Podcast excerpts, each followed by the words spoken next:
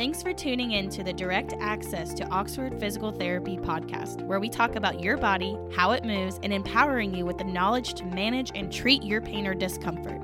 You will also get an exclusive behind the scenes look at a successful private practice. You have the questions, and we have the answers. Now let's get moving. Hey everyone, welcome back to the Direct Access to Oxford Physical Therapy podcast. I'm your host Matt, And your co host, Allie. And today we're going to kind of answer, you know, one of our goals with mm-hmm. direct access to Oxford Physical Therapy is to give information and education. Right. And so we're going to answer one of the burning questions we get all the time from patients, Yeah. and that is Allie, Why should I go to PT and not a chiropractor? Or why should I go straight to PT and not, you know, one of these outpatient or like boutique healthcare situations like a stretch lab? Yeah, that's a good question. Um, you know, and uh, I think probably first looking a little bit at the differences of what is chiropractic and Yeah. physical therapy to address your Not first saying question. that any of these things are bad either. nope, just We're differences. just gonna, yeah, um, put it all out there. What is the difference, Matt? Yeah. Well, first I'll say that um, you know Oxford Physical Therapy is probably one of the few physical therapy um, organizations that actually uh, do work cooperatively with chiropractors. So uh, we have a lot of respect for chiropractors, work with them, and and don't have anything against them. There are differences in the treatment um, that we each provide, and basically, if you think about um, chiropractic medicine, their foundation is that there's some sort of dysfunction in the biomechanical system or dysfunctional joint. And their philosophy is they're going to do a manipulation. Uh, so it's uh, all manipulative therapy to realign that joint. Um, and that's kind of the foundation or at the cornerstone of what chiropractic medicine is. Um, physical therapy is a little different. Um, you know, we may find a joint that needs a manipulation, and we are trained in uh, many of those manip- manipulative techniques.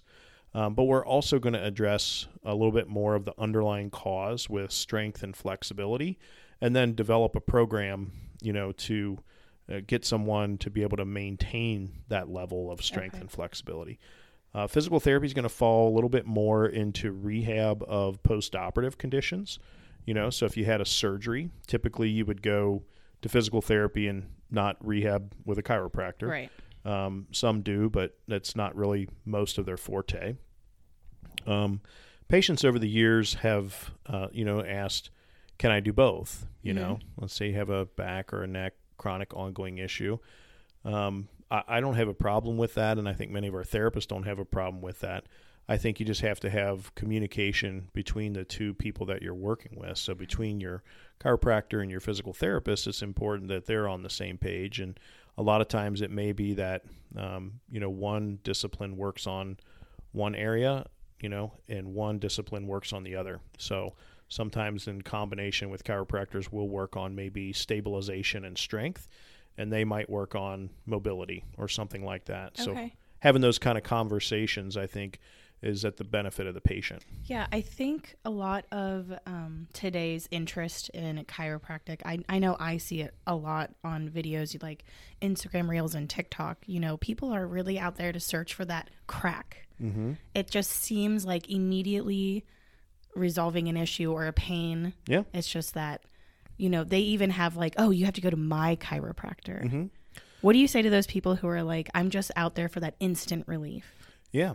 I think it's uh, it comes into a lot of patient education, and physiologically, there is instant relief that happens. There's an endorphin, which is kind of like your body's natural painkiller uh, chemical that's released when you do crack a joint. Okay. You know, and that's why people get addicted to like cracking their knuckles Yeah. or cracking their neck or things like that. I think I'm one of those people that you you and Pete and Ken were all like, stop doing that, and I can't. Well, a lot of times those folks are doing that for the instant pain relief. And again, back to kind of the philosophy of, you know, at physical therapy, sure, everybody wants to feel good immediately, right? But realistically, um, you know, that's only going to last a short term. Um, so again, we're trained in some manipulative techniques, and we would say you do a manipulation, you get a window where maybe 45 minutes or so of reduced pain, improved mobility. So at physical therapy, what we would do is do the hands on technique first, right away in the session, in hopes that you can move better, strengthen better, etc., and then do exercises that are going to maintain that. So I think to your point, the TikTok video, mm-hmm. the craze of I want it better now. Yeah. Sometimes that's not always the way. Um, it's it's kind of a yo-yo. Yeah. yeah, you can get that pop, crack, whatever, feel better, but it's going to come back. And so right. we kind of want to undress that underlying cause in physical therapy. So, like me, I'm someone who like doesn't physically have anything wrong that I know of.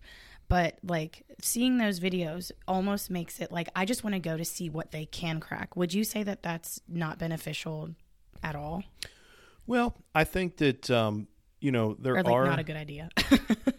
you know, I think that there's uh, chiropractors that you know probably have opinions that you know regular manipulation is good for your body or good for alignment or joint health there's definitely a school of thought and a philosophy that says that. Um, as a physical therapist, we're going to look at it philosophically a little bit differently. Um, we're going to probably say that, you know, you shouldn't need regular manipulation if everything is functioning properly. Okay. So, you know, that's where some of our functional movement exams okay. come in. And if people are feeling like that stiff feeling or feeling like they need a manipulation or they need they're not moving well, they're not moving right. Let's get to that root cause. Okay. Let's figure out what's going on with that. And a lot of times, you know, we can develop programs to allow people to kind of independently manage that because our goal would be is that, you know, obviously, you know, we want our patients to come into physical therapy if they need help. Right. But we don't want them to feel dependent on us. Right. Like Their they need us to, to function. graduate. Yeah. Their goal is to be independent. And we want to help Right. them learn the tools and, you know, a lot of times it may be that we get them set up on a program and maybe we visit with them again in six weeks or Right. in uh, two months or three months or something like that to Okay. update it. But there should be periods where they're not regularly coming into our office Okay. one, two, three times Yeah. a week. Would you say that? I mean, in my head, I think maybe some people who use chiropractic, it's like I go every week or like once a week, and it's just like maybe their time alone, and that's just what they get. But Yeah, I guess some people do, um, you know, look at it that way. Um, again, I think that's where the philosophical differences come in, where Yeah. you know physical therapists are going to want to more develop a program that you can manage. Not that we're not there for you on a maintenance level if you needed that, if there was something you couldn't independently do. Um, but that would be more the rare case than the common Okay. case. Another question we got online was, "Do you guys provide medical massage?" Yeah. So in in part of uh, a physical therapy plan, uh, there can be massage involved. Right. That's part of the hands-on soft tissue work that we do. Um, it's not your typical relaxation, soft music, hot stones. We're not going to whisper. You know, forty-five minutes, hour, half hour. You know, full body massage. Right. Um, that's massage therapy, Right. You know, which feels good and can again be a part of a maintenance program for people. A lot of people use that for stress reduction or, you know, just to feel better. Mm-hmm. Um, but you're really treating symptoms. Yeah. You're not treating the cause. And so I think so long as all of these different niches and all of these different programs may have a place for a certain patient. Mm-hmm. And it's nice because I think as physical therapists, we can kind of quarterback that situation a little bit from a musculoskeletal standpoint and say, you know, after an evaluation or after our treatment, say, well, Allie, you might be a great candidate to do a massage once a month or once every six weeks. That might be part of your program. I would like that. Um, now in physical therapy, we can do some, you know, and Yeah. we can do massage to treat. It's going to be more cross friction or more a release technique Yeah. or something like that versus your traditional, what you might think of as relaxation. Again, that, you know, 30, 60, 90 minute massage. Yeah. Um, that's not really what we're going to do in our Right. clinic. Um, but it can be a recommendation uh, and can be a part of a Yeah. program. So it's not like something somebody can go to our website and just say, "I want to sign up for a massage." It's we don't offer that. It is No. part of treatment if necessary. Yeah, it is. It's a component of it, but it's not the whole treatment. It's Right. not like folks come in and just get a massage and then leave. Um, again, you know, looking at the um, long term goal of getting folks independent, um, massage can be a short term bridge to manage a condition. So, Awesome.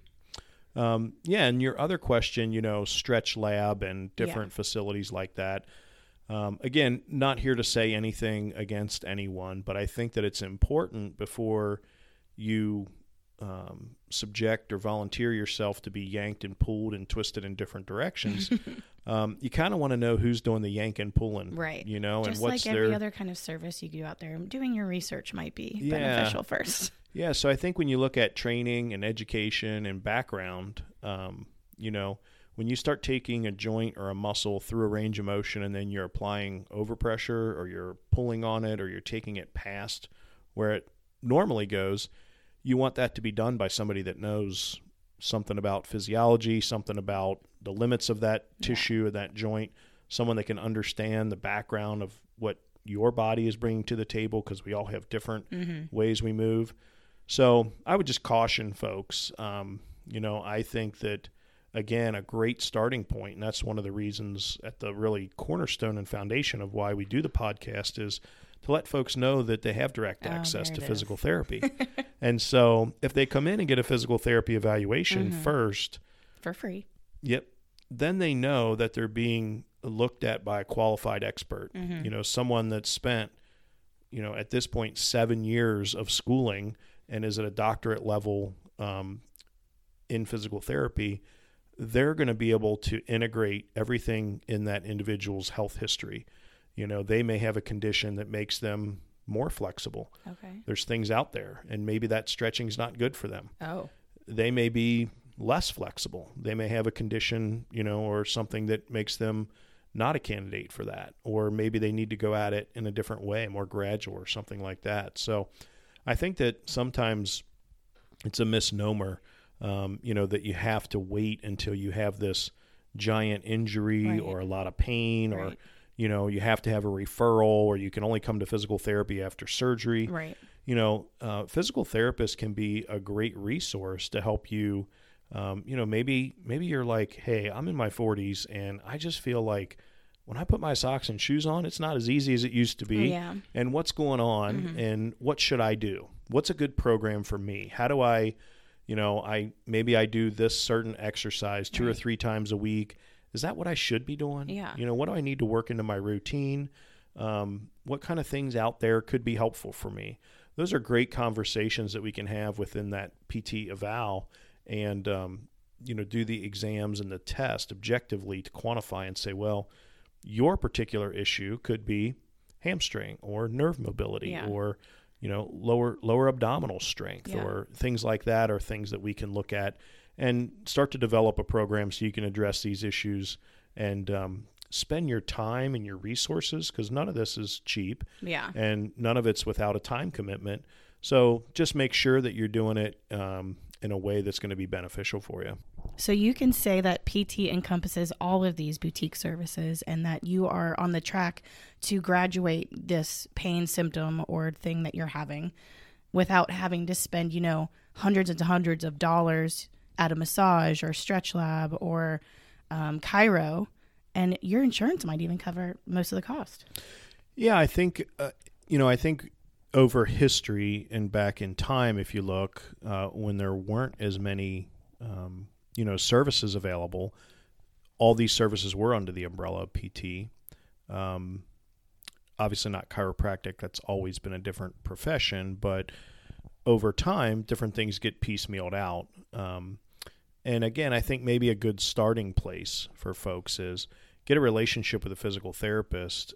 Um, I think the advantage of Oxford Physical Therapy is us being in, independent Mm-hmm. and private practice.